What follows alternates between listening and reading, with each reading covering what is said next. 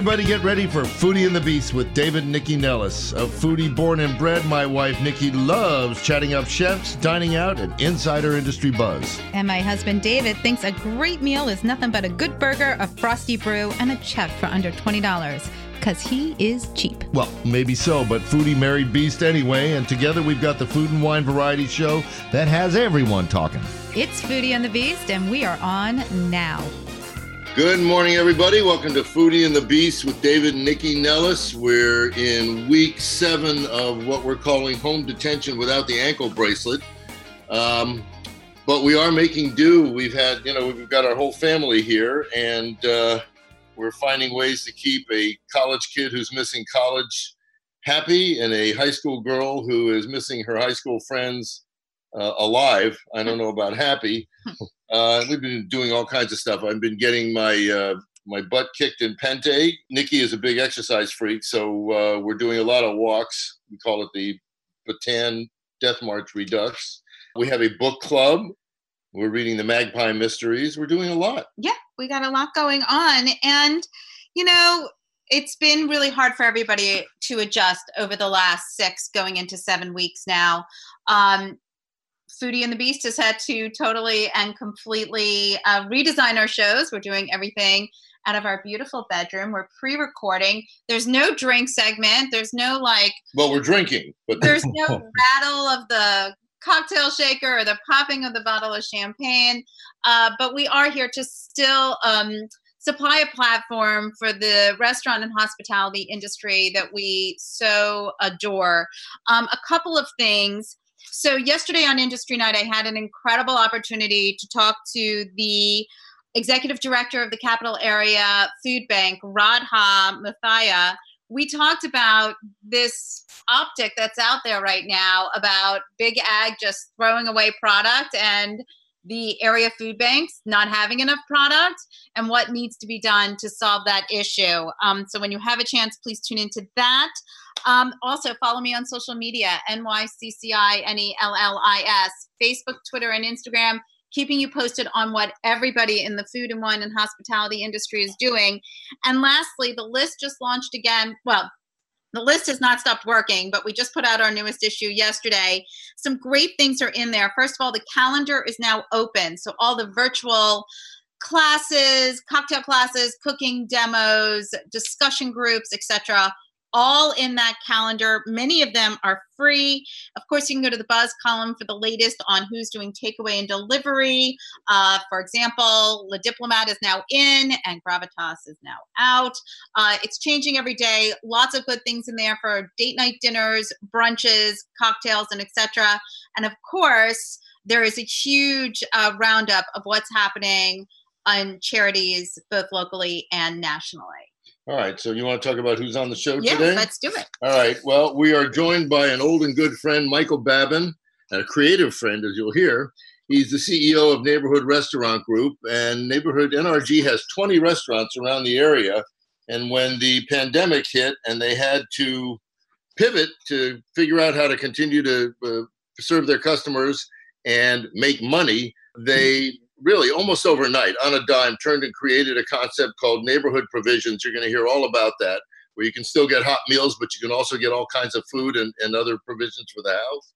Uh, Anna Valero is co founder of the company that owns Hook Hall, and they created something called Hook Hall Helps, which is one of DC's first independent relief programs for workers in the restaurant industry, particularly folks who are out of work and not able to even get part time work. We're going to hear from her. Ruth Gresser, who is the founder and chef and owner of Pizzeria Paradiso and also Birreria Paradiso, is coming on to tell about how she's continuing to serve her customers and to serve needy folks in the community who are um, food challenged as well. And you may remember that Tables Without Borders did a huge relief event last year to support refugee and asylum seeking chefs.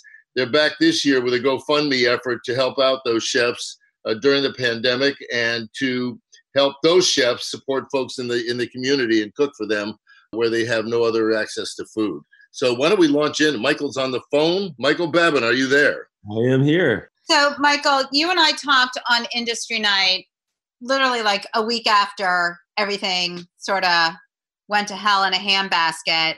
And Neighborhood Restaurant Group, you have over 20 properties. You guys were really able to, I'm sure you didn't take a step back and evaluate it with a lot of time because you did it so quickly, but you were able to say, okay, this is what we have to do.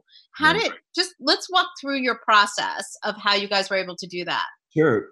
well, first of all, I want to say I'm really glad you guys are continuing to do this. The show has always been a great platform for the industry, and we need it now when we're all stuck in our homes, isolated more than ever. So thank oh, you. You must have received our check. Thank, thank you. I, I, really do appreciate it. Um, yeah, that was a. Um, those were crazy days. They feel like a total blur right now. Uh, but the first thing that we had to consider, you know, was that we knew that we, while we were able to provide one week of uh, pay after close down to everybody, we knew that that wasn't, you know, obviously wasn't going to take them very far. Uh, the way it works, it was really going to be three weeks of continued compensation. So we felt like we have we have a runway of exactly three weeks. we got to get something going to keep as many people employed as possible.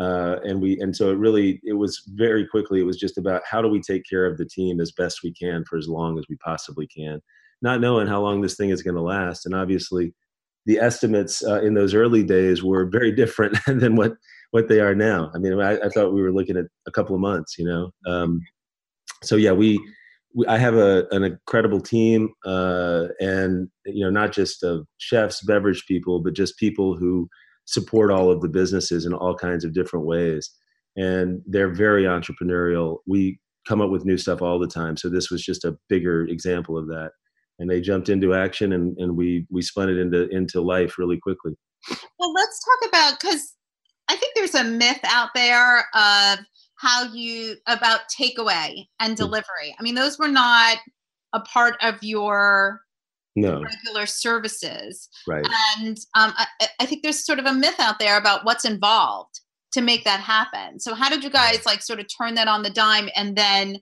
also decide to launch a totally new model altogether? Well, look, I mean, I want to say first of all that uh, you know no disparagement intended to the companies that do the takeout, but their fees are very high. I'm sure their costs are very high too. I, you know, I don't know the inside of their business, but for businesses like ours, you know, really doing a whole lot with takeout um, and delivery was never much of an option, just because the numbers don't work. It's like the more you do it, the more we lose money. Uh, so we had never spent a whole lot of time thinking about it. Um, when we saw what was happening in China and just looked ahead and saw, you know, this could really hit us, uh, we started immediately to get all of the businesses up on DoorDash.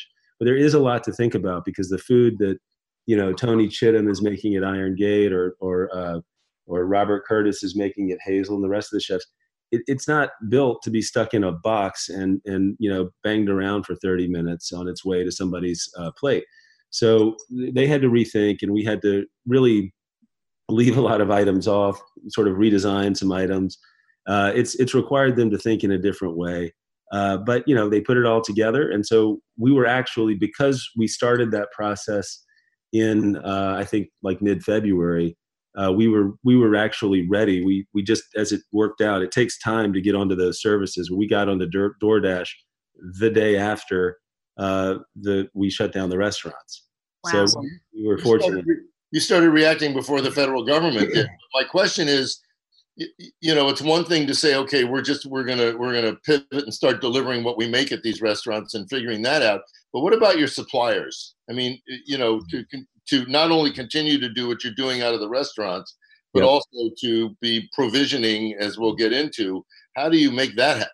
Because yeah, you know, people. I think people have a lot of misperceptions about restaurants. Restaurants, you know, I mean, independent restaurants survive on a very small profit margin. I was reading the other day that they did a big study in 2017. 90 percent of uh, independent restaurants closed in the first year. So, you know, these are small margins, but they they are the center of a web of all these economic activities, right? Not just with our guests, but obviously, as you said, David, with uh, with our vendors, with our landlords, farms. You know, there's dozens of people that we interact with and and pay money to, and uh, so uh, our vendors are just in the same boat that we are. And so, one of the things that that uh, all of them did, you know, of necessity, immediately was to go to COD, meaning that we have to pay them at the time that we get, you know, we we take delivery.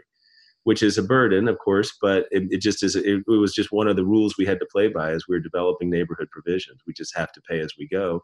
Well, and, also, I mean, just to interject there, I mean, there's so many reports because restaurants closed overnight of yeah. invoices that just are oh, never. Yeah. I mean, do you know what I mean? Like yeah, those invoices are getting paid. Well, Is there money to pay them? That's the, not how it works.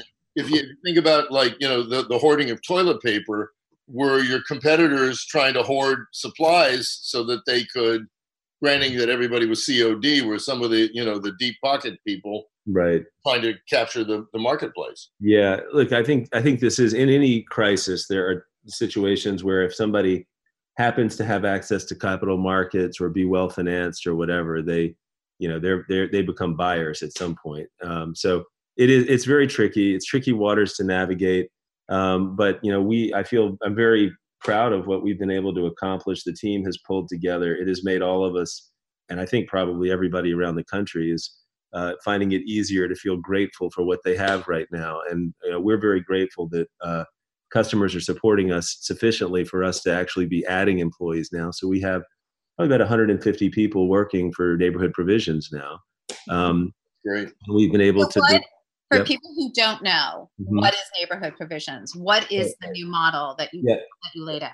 Of course, thanks. Um, so, neighborhood provisions is the, this new thing that we created. You know, really powered by the culinary talent and the front of house talent, running these weird environments now where we have to produce all of this stuff in these special, you know, using all of these procedures, socially distancing from one another, and all of that, doing everything perfectly and pristinely. Uh, it allows guests to come. You can come to the. Uh, it's the the website is actually NRG Provisions, but when you get there, you can choose to buy food for immediate delivery. You can buy you know entrees and appetizers for for dinner tonight or for lunch, or you can go into our pantry section and you place orders by 5 p.m. for a huge range of things. It keeps growing and growing. Uh, so you can get you know flour and yeast, which are two things that uh, quickly early on in this whole everybody started baking like crazy. Right. Um, uh, so you can get those kind of things. You can get you know red apron meats. You can get Buzz uh, baked goods. I just had a delicious biscuit from Ali Chepa from Buzz. Uh, you know we, you, you can get all all kinds of things and things to stock your fridge with. You know I think at some point eating out of we, we're, we're all going to do a lot of eating out of plastic boxes before this is over. Right. But you know, but the, the more I like to stock the fridge and stock the pantry and and have options, things that require some prep, a little prep, some things that are already done, and and so we we've been able to uh, build, I think, a really compelling offering, and the chefs have gotten into it. They're working together like never before because usually they're each on their their own island, you know, but now they're working together. Well, aside from the logistics of making all that happen, um, the uh, you have to have I mean, how are you warehousing all this stuff and all these different items? And how deep are you buying so that you know do you have three days worth of flour and and you right. keep punishing that? How does that work? In a, in a cod environment we're buying frequently that's what i would say as frequently as they, as they will deliver um, which is not that frequent actually so that's another challenge. But we have we have eight places where something is still happening. And every day we have a box truck with one of our employees who is really follows we have a whole set of standard practices where it's extremely clean uh, but every day he makes the rounds to each of those places and some things that are being made uh, at each are delivered to each of the others. So it's a it's a roundabout um, it works. It's it, we put it together really quickly. And that's the other thing we created our own delivery platform as well. So our team is delivering. We wanted to keep all of the jobs involved in delivery in house and see how far we could push that. So we've got quite a large. We're going to have to wrap it up, but before we do, I want to talk about just quickly. You have the, your own charity, and then you're doing work with World Central Kitchen. Can we just yes. briefly talk about both of those and what that Absolutely. looks like? Absolutely. So we're doing work with World Central Kitchen and just with our get a lot of customers are just putting money in to support to provide meals for healthcare workers, for our frontline healthcare workers who are really laying it out there for all of us every day. Um, we're also working with Arcadia, which is a nonprofit that I started 10 years ago, and it's doing a lot of work in the inner cities where a lot of the worst uh, effects of this are being felt. So we're getting ready to launch um, uh, boxes that will provide one week of food delivered to the door of people who have coronavirus who are economically vulnerable. This is a community that is really getting battered right now. And once they're on quarantine and they don't have much money, their options for food are really limited. So we're going to be delivering that uh, to to those folks. We're going to um, starting in the next few days. Great, Michael. Tell everybody, please, where they can find all this information. Well, go to nrgprovisions.com. Mm-hmm. And uh, yeah, but thank you guys for having me on, and thanks to everybody on here for supporting our neighborhood provisions. Appreciate it. Thanks, Michael. Be safe. Thank you so much. Bye bye. Nycci Nellis and David Nellis for Foodie and the Beast. We'll be back in just a sec. All right, we're back on Foodie and the Beast with David and Nycci Nellis. We have with us Anna Valero. She's the co-founder of Pirate Ventures, and that's a company that owns Hook Hall, Taste of DC, Drink the District, which I've done, and it's fun, and Kraken Axes locations in DC and Baltimore uh, we're going to release the Kraken by talking to, to Anna, but not just about her business, but about what she's done with Hook Hall Helps. Uh, Anna, thank you so much for joining us um, this morning. It's really interesting because when everything shut down six and a half weeks ago, uh, Jill Collins, who is your PR person, got in touch with me right away. And she's like, You need to know about Hook Hall Helps. I mean, you came out immediately so I'd love to hear about, I mean, we want to explain to people what it is, of course, first, but also you were ahead of the game, like you were ready to go. And this is not your background. yeah, d- definitely, you know, running a relief center is nothing that was sort of in the grand vivid vision here. Mm-hmm. Uh, but neither was a global pandemic.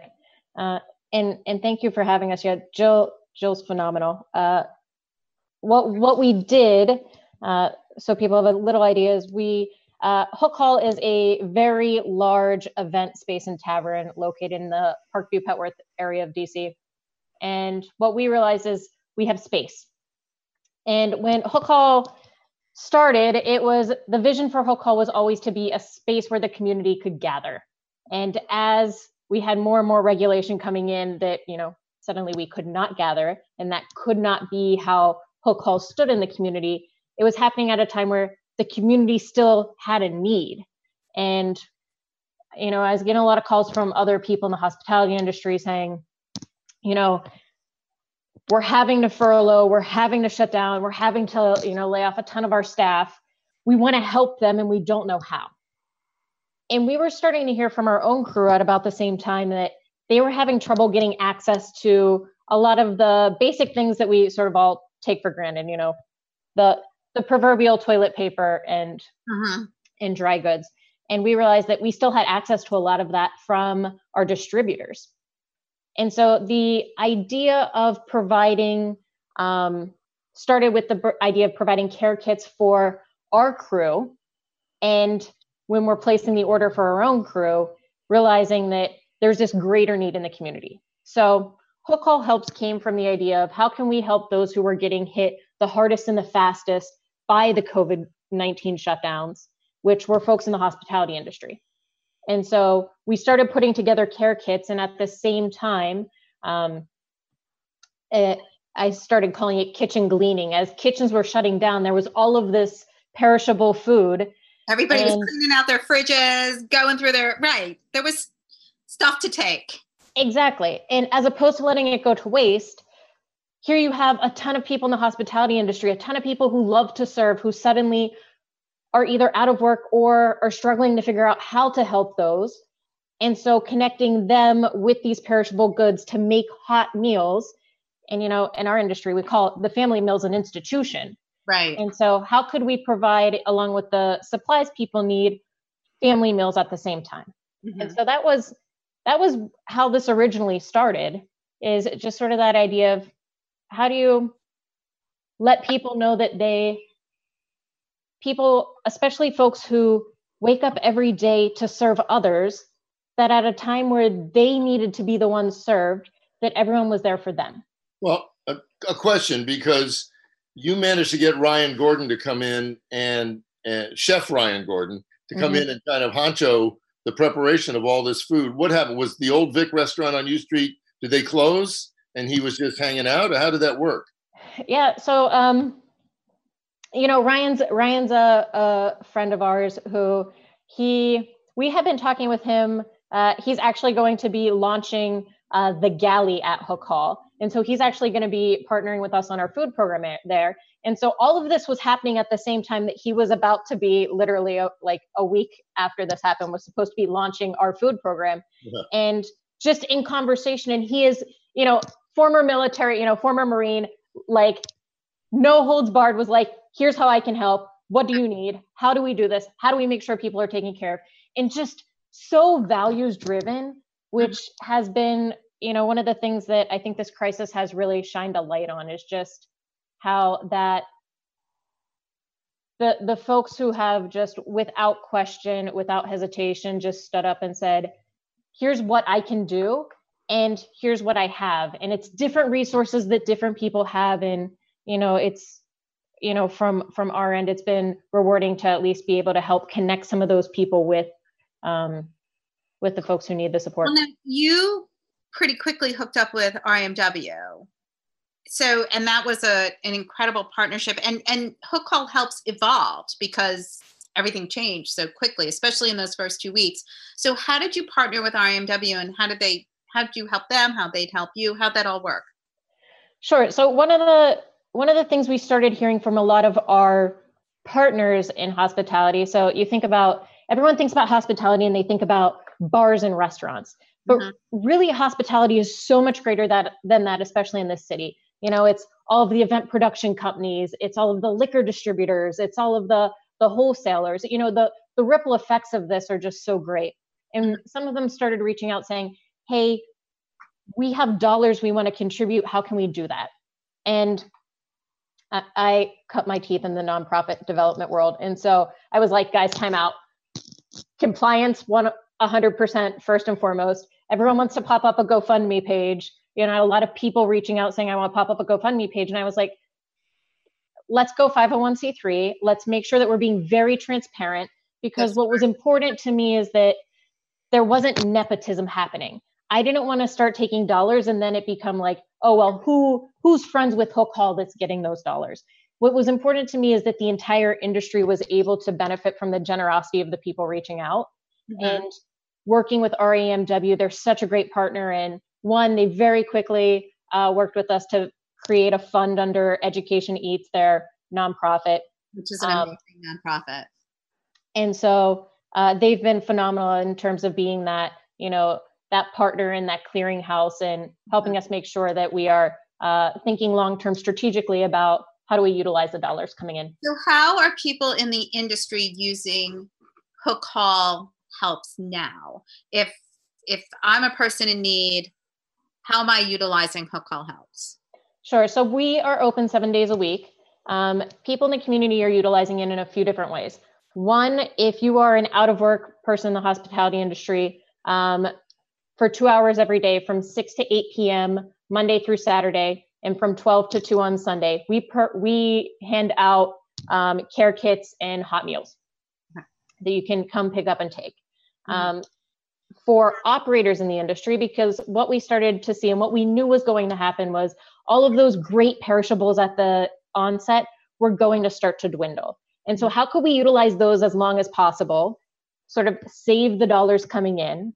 And then, when you started to hit that tipping point of, you know, there's no longer the, the greens that are about to go, how can we utilize those dollars to protect people in the industry by making sure that there were places for them to come back to? So, mm-hmm. how do we then connect with operators in the industry to pay them to create the meals and to then use those meals for the folks who are either out of work in the hospitality industry or mm-hmm. through the generosity of the Rockefeller Fund grant um, in partnership with Department of Human Services, be able to activate operators to provide meals for other members of the communi- community who need help. Well, you're feeding so, the families of that charter school too. So exactly. So are you working with work. so are you working with other kitchens or is it all coming out of your kitchen? We are working with other kitchens. So oh. again, what was important to me was how do we how do we make sure that the dollars can go to the most people in a way that helps them. We, you know, I'm an operator myself. this is a cash flow game that we're right. all in right now. We don't know when this is going to end. This is all about, you know, being very candid. How do you stay alive as long as possible until right. we have clarity on what coming out of this looks like and knowing that coming out of this is going to be a very phased type of new normal process. that we get to. It's a slow process. Absolutely. So exactly. moving forward, like how how does the layperson help you? Do we donate? Can we volunteer? What are the options for the person who loves the restaurant industry and wants to be able to support it? I appreciate you asking that. Uh, a few different ways. Uh, one, uh, monetary donations always go the farthest. Um, and so if people go to hookhallhelps.com, um, they can find ways that they can donate. Uh, we've also partnered with uh, Bailiwick Clothing, uh, who has created the Kindness is Contagious t shirts. Yep. Uh, proceeds from those t shirts go directly back to the fund. Mm-hmm. Uh, so for those of us that need a little retail therapy right now. Right. Um, uh, the other way is uh, what we're launching this next week is for I think it's really important that, especially as everyone is staying at home, and especially those in the hospitality um, scene who don't know when they're going to be able to go back to work or what that's going to look like. Uh, we are partnering with people who are donating their time and talents to do online education. And so we are, and the idea being how can we one continue to create a sense of community for people who are in the hospitality industry in dc mm-hmm. how can we provide them with education so that whenever we come back we come back stronger than we were when we left? And so how can we partner across the board? So not just for folks who are in the front of the house with the fun stuff like you know how do you how do you do different cocktails behind the bar? But how do you also think of it in terms of professional development? So we have you know some folks from marriott who are talking about uh, how do you how do you do pricing for menus and thinking about sort of the business side of it as well? Excellent. Everything you're doing hook hall helps. It's amazing. Anna valero thank you so much for joining us today. Just give the website one more time please. Sure. It's hookhallhelps.com Excellent. Thank you so much for today. This is David and Nycci Nellis, Foodie and the Beast. We'll be back with Ruth Gresser in just a minute. All right, we're back on Foodie and the Beast with David and Nycci Nellis, and we are talking to. I think you're going to get our uh, our fifth time guest special jacket, Ruth. Ruth Gresser, Ruth Gresser, who is the founder and chef owner of Pizzeria Paradiso and Birreria Paradiso, with what 200 different kinds of beers. Am I oh, right? Yeah. At least, at least well, on a on a good day, on a regular day. Honey, could I use a beer now? But um, Ruth has been very busy, not just helping her staff stay fed, but helping her community stay fed. And we wanted to have her on because she's doing good things. Uh, why don't we start from the start? When this all happened, what happened to you? well, uh, what happened to me was, you know, I was watching and paying attention because that seemed to be the right thing to do at the time. Mm-hmm. Um, and uh, I um, um, I was following kind of the the directives and the, that from coming from all the different governments because we're in three jurisdictions, frankly. Right, you're in Virginia, Maryland, and DC. Right, right, right.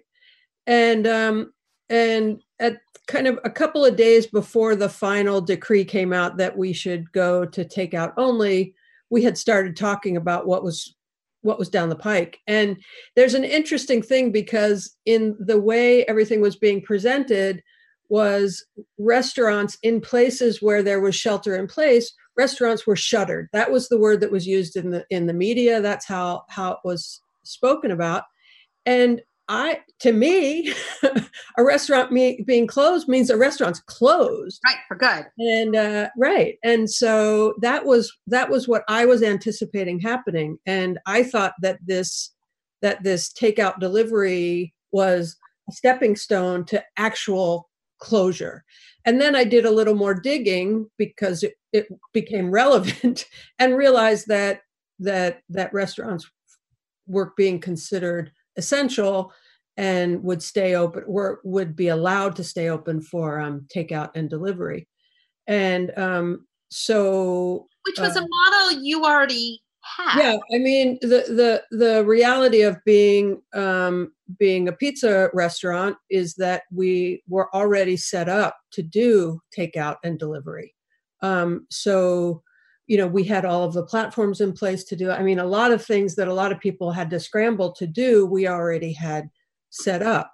What it meant though was you know it's a completely different business model and someone just asked me yesterday how did you decide what to do and th- there kind of wasn't it, it, things stuff was coming at you so fast that it, it was uh, the, the the two choices were closed completely or stay open for carry out and delivery and like i said because we were already set up and frankly because in a matter of 15 minutes i went from having a staff of 170 people to having a staff of about 24 yeah.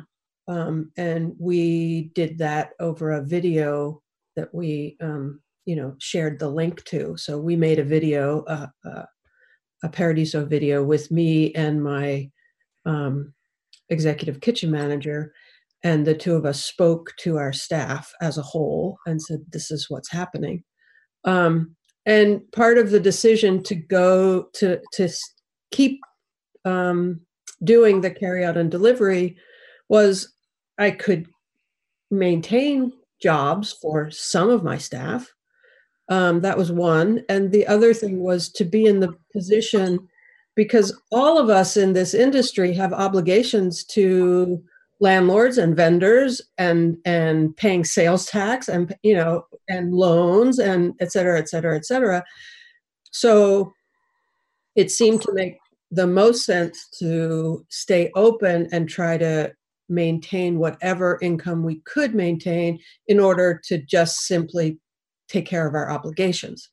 Um, so those were the two factors that made us decide to continue. Um, Was the addition of alcohol sales beneficial? Um, you know, it in theory it should be, um, and we are doing a little bit of sales that way.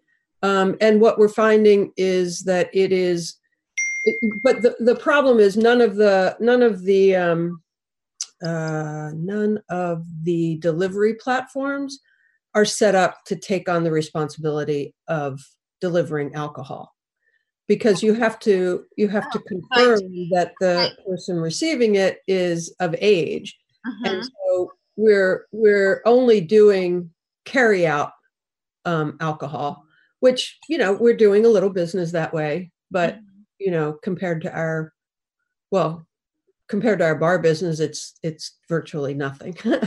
um, and so, and when did you start? I get basically getting into gear for feeding hungry people in the neighborhood. So that was um, that was a few days into um, into the the the change. I kind of um, realized that that we have always done you know we've always done two things we've always supported our staff and we've always supported our community mm-hmm. and the idea behind you know we we would only be able to do a limited amount of business in our usual model or our our as we were set up to deliver. Um, and the the thought was that if we could um, move expand our reach basically to do something good and support the community, it would also support our staff because we would be able to bring a few people back to fulfill that um, that production, I guess. Um, and so, um, and we have always had a very close relationship with our Hyattsville nonprofit partnership with Artworks Now, so we started talking to them about creating this and creating this 1000 or this 10,000 pizzas pro- program. Um, so let's, where, walk, let's walk us through it. What is the 10,000 pizza program? So um, we looked at, you know, at that point, everything was sort of in a 10 week framework, you know, like uh, it was the beginning of April and 10 weeks puts you in the middle of June. And um, and so we thought, okay, let's deal with the next 10 weeks. And if we can serve a thousand people who need food, then over the course of the 10 weeks, it would be 10,000 pizzas. Um, so, and the artworks piece is there's there's a lot of um, there's a lot of data out about they're they're producing mandala coloring sheets. And there's a lot of data about interacting with mandalas as being very s- soothing and comforting and it lowers blood pressure you know so there's a lot of there's a lot of um, health value um, to these these um, coloring sheets that they're creating. So the two things together, you know, feed body and soul is basically how we put it. The art piece is the creative, um, healthful, uh, lo- stress lowering element, and then the pizza actually fills Well, your. I think we could probably use 10,000 pizzas here because my stomach just grumbled. And my wife looked at me like, I, you know, what was that? It was like, He's, not he's clearly not in need. it was, it was like I have to need of her pizzas. I could eat 10,000 of them. Well, there's no questions asked. If you come to the Hyattsville, uh, Hyattsville no, I- location on Thursdays, we're giving out 500 pizzas. yeah, I'll leave Right. So let's folks talk about how that works. Like, Yeah. are you fundraising for it? How can people get involved? How can people help you accomplish this goal? Sure. Um, so we are fundraising. Um, um, people can donate at artworksnow.org. Mhm. Um, and they on their um, on their website, there's a uh, 10,000 pizzas page where you can go and donate. Mhm. um, and that's so artworksnow.org um, um, and then we are looking for grants and some of some another piece of what's happened is with the with the collaboration with artworks their two main demographic populations that they that they work with are children and seniors or, or older adults so a couple of the um, of the council people in Prince George's County have uh, um, wor- are working with us to sponsor, and we are delivering pizzas to senior facilities and to community centers in in Prince George's County. So it's a real it's a real collaborative effort, and um, and we're you know it's very gratifying. It's a little thing that we can do. Mhm. Um, but every little bit counts. Every little bit counts. We've probably added about four part-time people to our staff in order to be able to do it. Um, and so it's it's met the goals that we have had that we had when we started. Mhm. Um, and we we are definitely still looking for funding because the funding has not been met. Um, but in the meantime, uh, you know, a lot of people are being served. Excellent. Ruth, thank you so much for joining us this morning. Hopefully we can talk to you in hopefully a couple of weeks or a couple months about what it, what what the next steps are and how Yeah. we reopen and what that looks like. Let's give out the web address for ordering. Please give the web out address for both the uh, charity and for uh, ordering from Pizzeria Paradiso. Sure, you can order pizza or or make your own pizza at home kits Mhm. um, on uh, at at eatyourpizza.com. That's Paradiso's website, and the website to donate and support the 10,000 Pizzas project is artworksnow.org. Great. Excellent. Okay. Thank you. Thank you. Thank Thanks so you. much. Thank We'll you. have your Foodie and the Beast laser delivered, uh, you know, shortly. Great, sounds perfect. David and Nycci Nellis. It's Foodie right. We'll be back in just a sec. Bye. Bye bye. All right, you're back on Foodie and the Beast with David and Nycci Nellis. Uh, you guys right, m- might remember last year that an organization, a great nonprofit called Tables Without Borders, had a big fundraiser supporting refugee and asylum seeking chefs. And founders Sam Scroy and uh, Sarah Abdel Rahim are with us because Tables Without Borders is very active now, making sure that that those chefs, those same chefs, and their families are fed and helping to feed other folks. So, guys, welcome to the show. Thank you for joining Welcome us. Welcome back. Thank you very Thank you for having us. Veterans. So let's talk about Tables Without Borders initially. Let's talk about what your real your initial mission was and then how it evolved in the pandemic. Mm-hmm. Yeah, so Tables Without Borders in its truest form is a nonprofit organization that pairs refugees and asylum seekers who have culinary backgrounds from their home countries to restaurants in the DC area. And we provide them with paid internships in these restaurants. And those internships culminate in a Tables Without Borders dinner that welcomes diners from the community to try their home country's cuisine and this has been going on so you guys launched it like a year ago right? Yes a year ago exactly mm-hmm. and has it and it has it been growing in the past year? Because you guys did like a big event last year and then have you been able to expand on it throughout the year? Yeah, yeah. so we oh, go ahead sam. No, so we've worked with uh, several different chefs that we uh, have introduced since last year and then we really wanted to expand the program as well to make sure we're kind of helping the chefs that we work with as much as possible. So you may remember last year was mostly focused on the dinner, but since then we've been trying to give people more time in the restaurant because I think not only do you get the best kind of final product and final dinner once people get to know each other a little bit better, but it's also more help for the people that you know have recently moved here, um, get time in a U.S. kitchen, kind of make some connections and learn some new skills as well. How many people are we talking about? That you that the the Tables Without Borders works with? So since last summer, I think we've worked with around nine chefs mm-hmm. um, in different capacities. Some, you know, we've actually increased that now during this COVID nineteen activity. So it's I think close to 13, 14. Um, and really, some people have done dinners, some people have done internships, um, some people now are cooked for hundreds of people in the community. And with the change most recently with the pandemic, how has that changed your mission in what you're trying to do? Yeah, so since COVID 19, um, the restaurants have closed to provide our internships and these dinners that really draw in the community. But there are a few things about Tables Without Borders that are given, which is a pool of incredible um, skilled refugee and asylum seeking chefs that are just itching to cook and use their skills to help those in need. So we've changed a little bit in taking our chefs and using restaurants in DC that are closed as a result of COVID 19 to just cook meals, but for members of the community.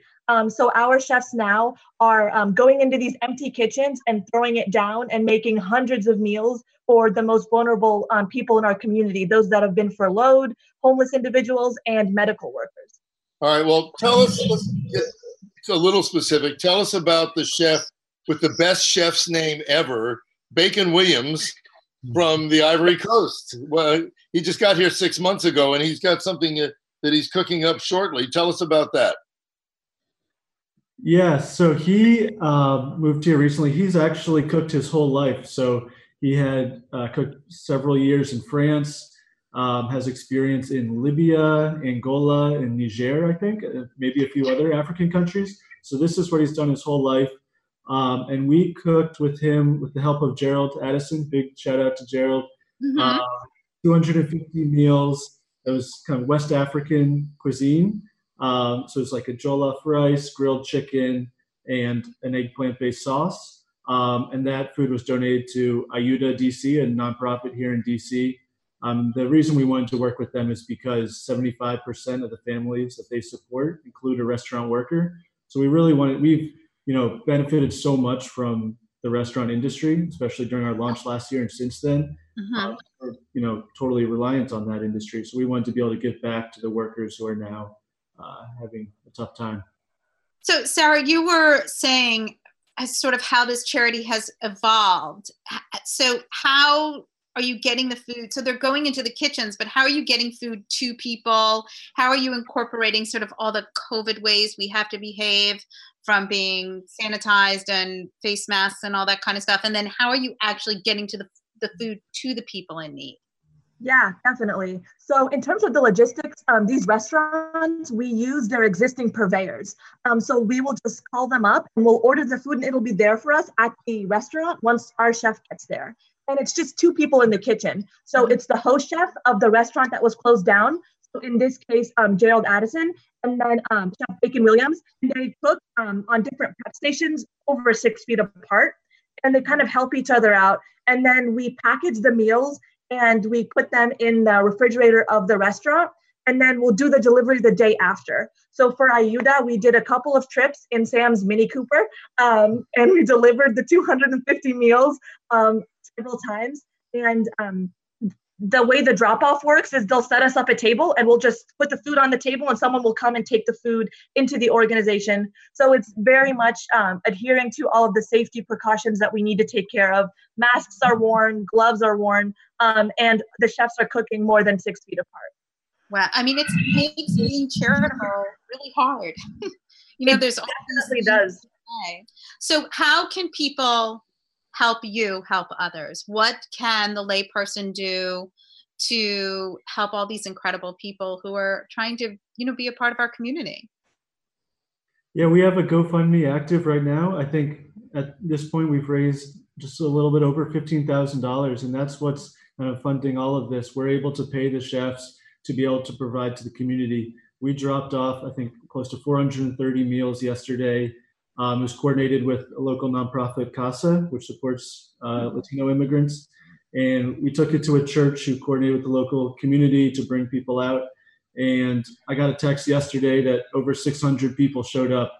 Um, people are walking, biking, and just getting there however they could. Mm-hmm. Uh, so obviously, you know, we weren't able to provide enough food for them. Um, there were people that had to go home without. So that was a really, you know, powerful but really sad uh, text to receive. Just how much need is out there. So our GoFundMe is still active. I think you know we'll keep increasing the amount until um, people decide that's enough. But um, we just want to be able to provide for the community while our chefs also get employment. How do you go about finding the places in need because i feel like we just talked with ruth gresser and we talked with michael babin and we talked with anna valero of hook hall. I mean everybody is looking to get food into the hands of people who need it. And sam you just told us there are people who are still not getting it. So what is that coordination process like? So um, because of the covid-19 crisis have been there's been really great reporting on organizations in the DC area whose clients need it most. So Sam and I every day will just scroll through um, a bunch of articles and a bunch of posts, and we'll just identify people and their titles and these organizations, and just send them an email. And these emails have been really great at connecting us to these organizations that need it most. But as a result of shows like Foodie and the Beast and some of the press that we've gotten, people are actually reaching out to us and they are finding that our chefs are making food for the community. So they'll email us and say, Do you have capacity to make 250 meals? And we'll say, Yes, we do. What's the coordination process like? So through um, you know these platforms that you know Nycci and David are providing for us, individuals in need are able to access our resources, and that's you know the biggest thing that we can ask for during this time is getting food to the hands of those who need it most. It, it, I hope you uh, great success. I wish you great success. And Sam, it sounds to me like you're going to have to buy a Land Rover and get rid of that Mini Cooper to get more meals into it. Yeah, we had to rent How many meals do fit into a Mini Cooper? That's we figured out not too many. So right. tell us quickly one more time. Gets get the GoFundMe uh, page and website so people can donate. Yes, if you search um, support refugee chefs, Tables Without Borders, it'll come right up. Um, we can share a link also. Mm-hmm. Uh, it's also on our Instagram. If you go Tables Without Borders, at Tables Without Borders, it's in our bio. Um, and we're just so appreciative of everyone that's donated already and the restaurant industry that's really given back a lot to us. Gerald and many other people have opened their kitchens to us. Well, we want to thank you both for joining us uh, today, not in studio, More unfortunately. Than thank you. We want to commend you because this is really, we said this to Ruth Gresser too and all the other folks. You're doing God's work. Yeah, really, really amazing, amazing work. So we mm-hmm. want to thank you, our listeners, for joining us again. Uh, Foodie and the Beast, we're no longer live, but we are here for you. And we had such an incredible show today. Michael Babin with his neighborhood provisions, um, Anna Valero, Hook Hall Helps, Ruth Gresser and her 10,000 pizzas, and lastly, Tables Without Borders. We're so grateful for them all being with us today, and we're grateful for you for tuning in please check out at NYCCI for everything going on in the food, wine, and hospitality industry. The list, areyouonit.com. Everything you heard today is on there. And don't forget to tune into Industry Night. I'm talking to some of the biggest minds in the DC community. And despite what you might have heard out there, do not ingest or inject disinfectant. That's stupid. Yes. Thank you for joining us. Have a good week. Be well and be safe.